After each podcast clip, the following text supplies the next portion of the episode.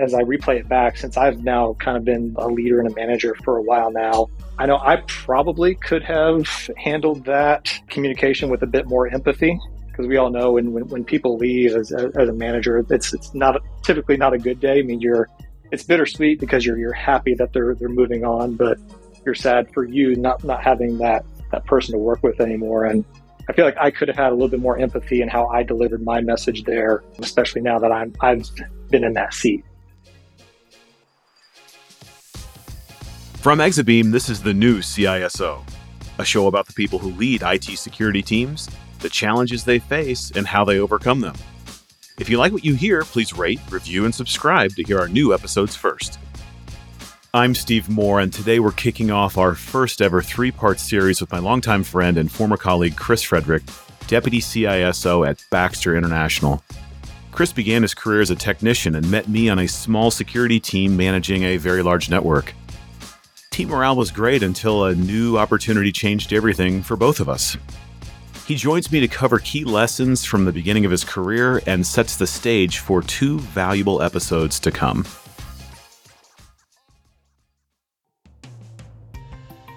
High candor and confidence are vital aspects of communication and information security.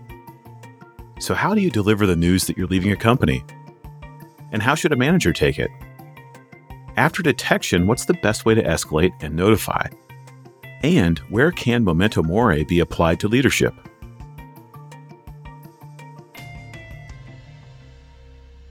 Chris, first off, thank you so much for making time to be on the show. Uh, I know you listen and you know the question I'm going to ask. For the uninitiated, tell us, tell us about yourself, Chris. Yeah, yeah. Thanks, Steve, for having me on. This is a one of those things since you ever since you started doing this, I've been looking for forward to an opportunity to come on and, and chat. So so thanks for having me on. So so yeah, I'm I'm Chris. I've been in this field of of IT security now for just under 20 years, uh, pretty much straight out of college for me, and knew right away that this this field of IT or this field of, of infosec, this discipline within IT is where I wanted to spend my my long term career. So I've always been on kind of the technical side of information security. My my goals for the longest time were to be a, a pen tester, an intrusion analyst, and a security engineer. But all of that changed for me after getting into leadership, where I found a, a new calling, uh, a new purpose, and a new passion. And that's what I've been been focused on for the last eight or so years of my career is really becoming a great information security leader. I'm currently the the deputy CISO at Baxter International. I'm brand new into, into my role there but but really excited to be a part of the the Baxter team. Awesome. Yeah, and congratulations on that. We'll get more into how you ended up at Baxter later in our recording. Taking it back a little bit though, how did you get your start in InfoSec? Yeah, I kind of fell into it actually. Uh, oddly enough, I was in college and I was taking courses towards my major, which was management information systems. And I had an advisor say, Hey, why don't you why don't you pick up a, a minor in insurance and risk management, thinking, oh, maybe I'll get a job at a at an insurance company, not really knowing that risk management and IT MIS was infosec, right? So so kind of fell into it that way. Got my first job out of college, basically doing uh, access opera- uh, IAM operations, and and, uh, and and really fell in love with the field from there on. Now you didn't do that for very long, for too many years. So at least knowing where you ended up, you know, that was often the starting point for a lot of people. Even interns and such might end up there in access operations. How long did you do that before you made a move to another team? Yeah, I think I did that for, gosh, maybe two or three years. I, I had always, as I mentioned before, always had the eye towards the more technical, the more nerdy uh, network security, the, the, those types of, of functions. But uh, yeah, did that for a couple of years, and then ultimately moved over to the, uh, the, the technical security team where where you and I met. Right. Yeah. Uh, I think for a while it was yeah technical security or network security is what it was called. I think for a little while, and yeah, that would have been about 2006 if I remember correctly, probably mid year 2006. Um, what are your memories from from that period in time, right? So we were we were at a at a fairly large financial company and you know, student loan uh, specifically, and had a very small team managing a fairly large network. Uh, what memories do you have from that period of time? Yeah, one one that kind of sticks out to me. I, I distinctly remember right before that that transition period of, of, going from the access operations work to to the more advanced technical stuff. I remember there was a, a, specific platform that I had been shown some interest in and was kind of shown the ropes a little bit. And uh, suddenly the person that was kind of the primary on that particular tool platform left. And then it's like, okay, Chris, you're the guy now for, for this tool. I, I distinctly remember thinking like, oh my God, I'm, I'm not ready for this. I don't know what I'm doing here. But it's one of those things where it's just, you gotta kind of stick with it and just kind of focus on, on what you know and kind of continue to learn and grow as, as, as time goes on. That's one of my more, more early memories from, from that time. Mm, so what were you doing on that team what were the responsibilities for the listener? I mean, they don't know what was the the scope of this team's sort of mission, right? You were an analyst, you weren't in leadership yet, you had uh, technical responsibilities in you know day to day operations. What explain that just for the listener? Yeah, it was uh, it was a little bit of everything, as as most security teams are, but we had to play play the role of, of engineer, so building and supporting these these systems making sure they had appropriate visibility and they're patched and updated and all those things, but also doing the analyst work as well. So, so actually using the tools um, to, to go out and look for and, and, and, and find bad things. And further detail there, I mean, there was, I know there was network endpoint uh, vulnerability, right? A pretty good variety from what I recall. Yeah, yeah. Threat intelligence, net, like you said, network network visibility, network forensics type, type of capabilities, as well as a whole host of endpoint network capabilities. How did you feel? Like I can tell you from my standpoint, uh, my path was a little bit different. I had done other technical things outside of InfoSec for a period of time, and had actually tried to get on that team. It took three rounds, meaning three distinct sort of opening positions to get in there before uh, I got on. And then from my perspective, it was sort of a kind of a life changing event getting on that team because I had been working kind of on my free time to to learn this stuff to uh, you know to the degree that I could with open source tools and things like that. And I can remember how it being a small team, but also how much fun it was. Like there were bad days because bad things can still happen, outages and stuff. But to me, those days were amazing I don't know how you how you felt in that period of time, but that really kind of laid the foundation.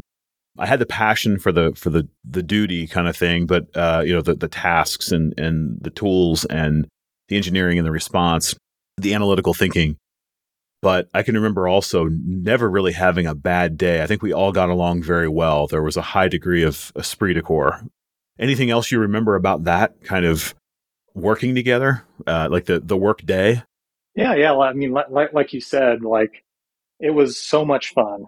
But at the same time, when it's when it's time to work, when it's all hands on deck, like like we all jumped in, and it, it got very serious at that point. But and those those rare times in infosec where it's it's not you know firefighting, uh, we we definitely had a lot of fun and a lot of a lot of goofing off, which which definitely uh, helped the days go by. I think that there's when you have the lesson I learned from that. I'm curious to see what what you think, but a lot of what you have to do. There's a lot of tedium. There's a lot of um, sometimes stress, even though that it's fun. Uh, in many organizations, I've said this before on the show. Sometimes having an outage is worse than having a bad intrusion, or you know, even a breach. Sometimes, right? It can it can affect things in a negative way, uh, and we don't want that, right? But but in the downtime, uh, there was always just you know, foolish shit going on uh, where you kind of had a moment to kind of, I don't know, have fun or or uh, make jokes. Uh, we were locked away for those that don't know. We had this sort of semi-secure environment, so you're sort of locked away uh, in this upstairs, you know, second floor uh, location, and so you know you could probably get away with a little more up there as well. Um, any lessons you learned in that period of time? Right, you're still technical uh, what did you learn to do then that sort of paved the way, or maybe things you learned then that you want to see your technicians do today? A couple things. Um, I, I, I learned in, in that time, again, kind of the, the importance of curiosity, right? And, we've, we've talked about that a lot, but like uh, as an analyst engineer, having that, that kind of inbuilt sense of curiosity when things happen, like like pulling on on the threads and actually going out to to, to research things. How how important that is. Um, that that was a big thing. I, if I it's like working through different incidents as, as they would come up and, and and seeing how how organizations respond to those was uh, was another kind of eye opening thing for me going into and being a part of it all. How does meaning specifically how does when there is a major incident, how does the rest of everyone else act? Correct. Yeah. Yeah the other thing I'll say, and this is kind of tactical, but I think it's really worth mentioning because uh, it's a it's a skill that stays with us forever. Is one of the distinct memories I have is you know one of the things you're into. One of my early leadership lessons: you have to before you have a fancy title, we all must learn to lead with influence uh, first. And an element of that, as you know very well, is writing well and writing clearly and that's one of the things you and I worked on. I can remember very early on. You know, you're sort of acting, as you mentioned, as engineer, as analyst, as responder. Like we didn't have separated roles. We were all sort of doing that, all of it together. And so you're you're having to give suggestions. You're writing after action reports. You're having to make, you know, making uncomfortable organizational changes, pulling favors from people that don't report to you that work in other areas. So I remember working on kind of direct messaging uh, and and clearer messaging very early on. I don't know if you've got a anything you'd add or or or bring into that, but I see it still as a challenge today for many organizations that their SOC analysts and technical security people just don't write well enough or confidently enough. Yeah, uh, you you just hit. It. I think confidence is a big part of that, and definitely for me. Early on, my, my, my confidence was, was was pretty low. So like I would use a lot of qualifying words, you know, I thinks and, and, and things like that. And I mean, definitely something you and I worked on is like being more proactive and we will do this and, and, and, and, things of that nature. So I distinctly remember sitting over there, send me that email. And then it's like delete. And then, yeah, no, we will at this time. We will. Yeah. And it's, you kind of have to, right? And, and otherwise people won't take you seriously. And the other thing back, I mean, still think of myself as a kid, even though I'm not. I got a lot of gray hair, but we were we were pretty damn young, you know, running that. There was a lot of more senior people than us, both in title and in age. So we had to. And honestly, the other thing that, I learned is how does a security team build credibility? Uh, I don't know that we early stages of the team and other teams I've been a part of struggled a bit with sort of elements of relevance. They were kind of seen as sort of the bottom of the IT barrel uh, back then in many ways. I loved it. There's nothing else I wanted to do, but there was others that kind of kind of poked fun at infosec, and you kind of had to you kind of had to work a little harder. Did you ever feel that way? Uh, yeah, a bit. Um, yeah, definitely. And and as you mentioned before, being kind of secluded and isolated from from everybody else, I think kind of hurt us in, in, in some ways of not being there, kind of like in, in, in the trenches and whatnot. But yeah, definitely would would agree with that. I'll tell you something else I, I, I just thought of too, kind of thinking back to, to early lessons from our, our, our, time there. Kind of the, the importance of uh, of having, or the value of having dissenting views and opinions. Because I, I remember specifically one meeting you and I were in, and we were talking about, okay, it's DR time. Like, what's important? What's most important to come up first? And you and I had some differing opinions on on which which tool and technology should should be kind of first and, and foremost there. So having that good, healthy, high candor conversation was what that was one of my earlier memories of of the importance of that kind of dialogue. I don't remember that at all. Oh yeah. I don't remember what it would have been that I would have been so spirited about, but I definitely believe I would have been I probably had a really good reason, or at least I think I would have, but I may not have. I don't know. I can remember, I mean, you and I talked about this where there was the other thing that can sometimes happen, I'll try to do this at, with a little bit of grace, but um, you know, being evaluated and having having pen tests occur and not know, of course, like we didn't know when they were going to be scheduled. There's another team that sort of did that. So you're kind of being evaluated. And it's better if you tell the story, but I remember you found something and you know, you then you have other people that want to question, you know, did you get lucky or did you actually find it? And then other people kind of want to take credit. And there's this sort of long tail of you know, security drama that can happen. I don't know if you want to tell part of that, tell that story, or just because I, because I think it's important. I think it's important to have these, like when you detect something, how do you escalate? How do you? So it's all about detection, escalation, notification, right? Letting senior management know, and doing that in a way that's clean. And I don't know that we did it the best way, but we we found the problem. So uh, enlighten us on the story. I think it's a fun one. Yeah, yeah. So there was one particular day. I think I was on call, and it was my my turn to be to be watching the the IDS console and saw some some strange things. It's like, oh gosh, that's that's odd and, and whatnot. So so kind of reaching out to you and to others saying, hey, we're seeing these these strange things and eventually kind of things get ratcheted up and, and the teams who are running the, the pen test are are people who we're escalating to, so they're in on it. And of course it gets all the way up to to the CISO and we're, we're going through and I think it was you who mentioned, oh, this looks like a this looks like a pen test. And then at that point, like like, oh, who said anything about a pen test? And the whole whole thing kind of went went from there. But you know, to, to your point of, of kind of the, the, the, credit aspect, there was a lot of questions afterwards of like, oh, did you, did you know what you were doing or did you just get lucky kind, kind of thing? And I think uh, a, a, leadership lesson there in terms of, and we've, we've talked about this a lot in terms of leadership where the team owns the successes and, and the leader owns the failures, right? So like in that case, that success should have, have, have gone straight to the team and it should have been celebrated that way versus kind of questioned. Look, there's some cases where you're going to just get lucky in life. My father used to always say it's better to be lucky than good. And sometimes that's going to happen. But in this case, it was a result of you were doing your damn job. And you called at the time, I don't know if I was team lead yet or not. You asked for, hey, what do you think about this? Which is very common. We all sat kind of in a row. And I got looking into it and I was really big into, I can remember this very cleanly in this platform we had.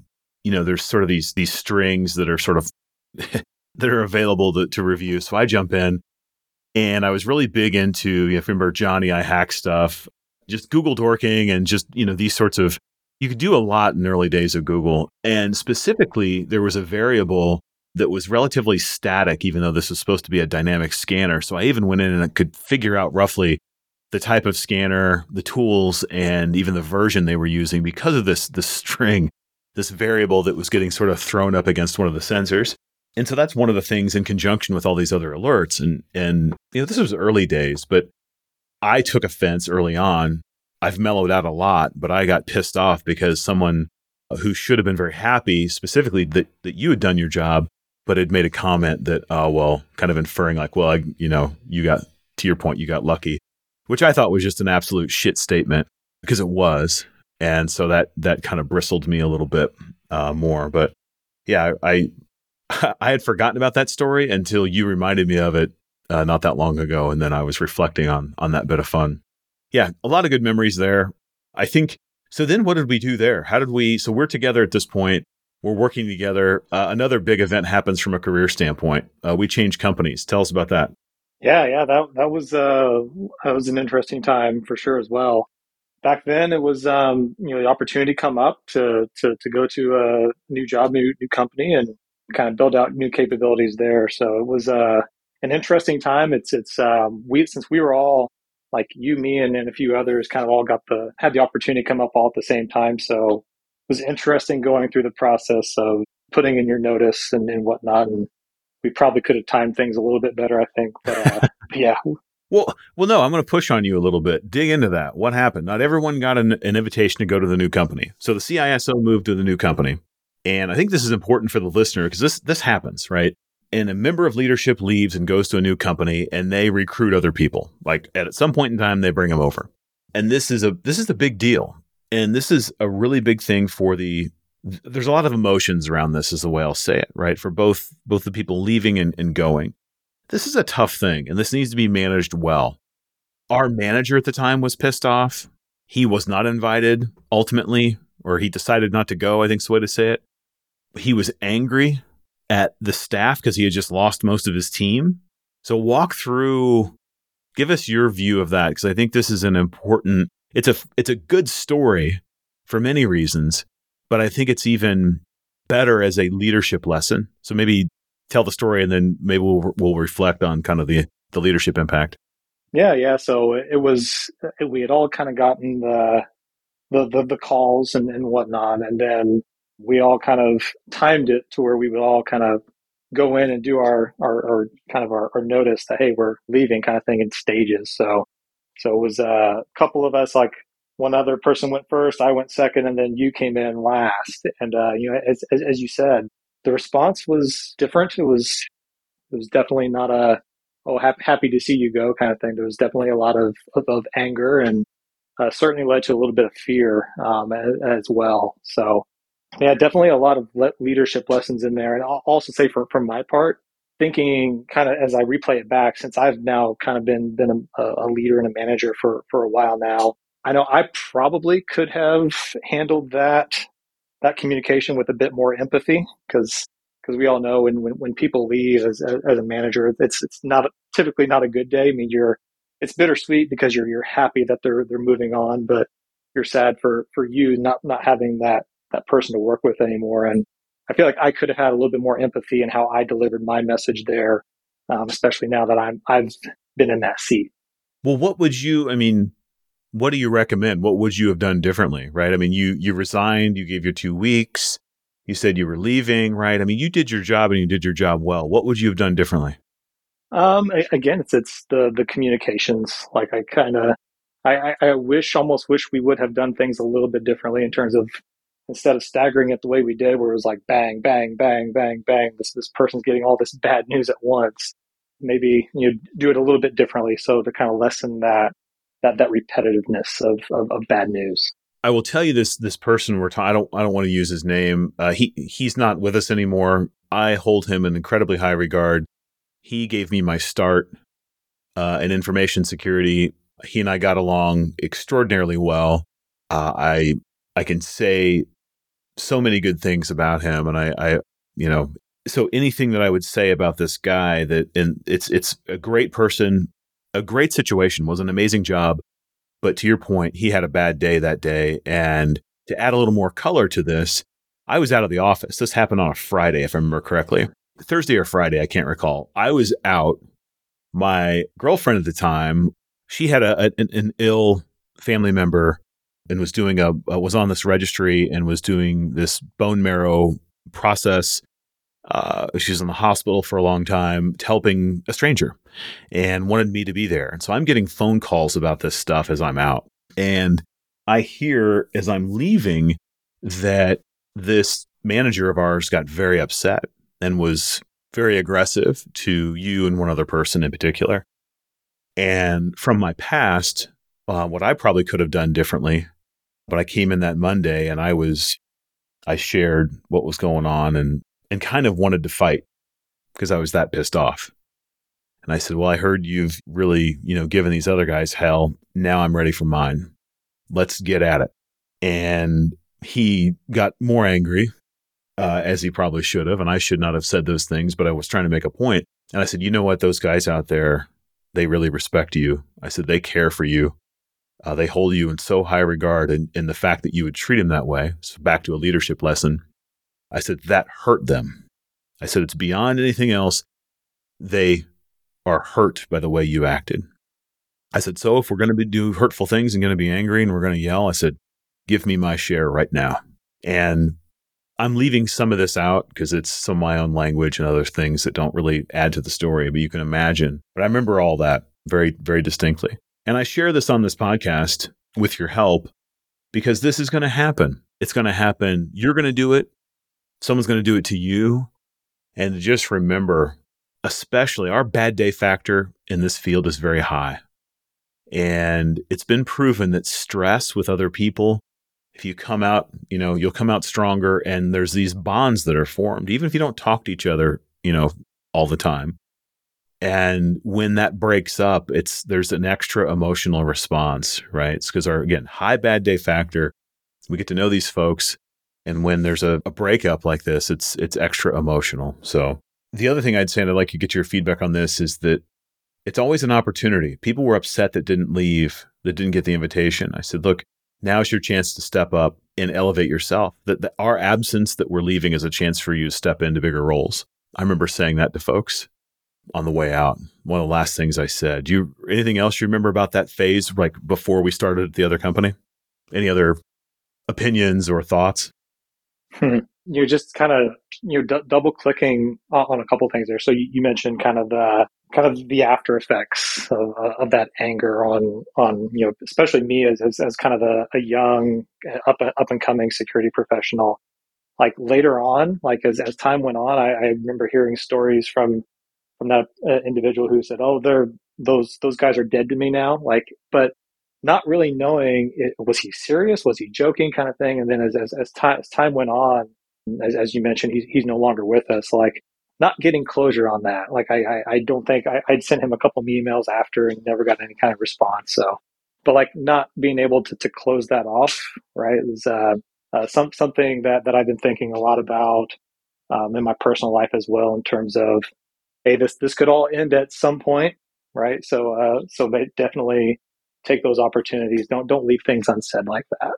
Yeah, that's a really good point. I mean, he, again, he gave me my start, and I did everything I could for him. I worked my ass off for that man, and I was happy to do it. And yeah, after I left, I don't know that I ever talked. I don't know that I ever. There might have been a text or an email or something at once, but I think he quit. I don't remember. I may have seen him I think I saw him once randomly, but he, I know that there was several that reached out and no response. So, yeah, another good lesson, right? This all goes beyond our professional career. It's much bigger than that. So, yeah, don't, and maybe even just a call to, you know, if there's people that you've worked with that, uh, that mean something to you that, you know, you've had I can think back on many people that I should reach out to uh, just to do so. If you're thinking about it, do it. Uh, as you said before, it's too late. There's a so I, I really got into uh, stoicism over the the pandemic, and one of the the big things in stoicism is memento mori, right? So remember, you will die. So so live in the present, right? Because those things uh, can happen. Well, I think we'll probably get more into that here in a little bit, but uh, honestly, I think this this section? For the listener there's there's this first piece you're listening to now and then there's a whole nother chapter where chris and i did breach response together and and all sorts of craziness there. And then there's another chapter where we split apart and we go our, our own ways. And and he's done some really interesting stuff since. Uh, but this kind of helps you get to know a little bit of how we got our start together and we'll kind of end this particular section, and then we're going to start kind of a, a new adventure at a new company. But to those listening, thank you, and we'll pick up on the next show. That is it for this episode of the new CISO. Thank you for listening. Check out more episodes on exabeam.com forward slash podcast. Remember to rate, review, and subscribe to get brand new episodes first.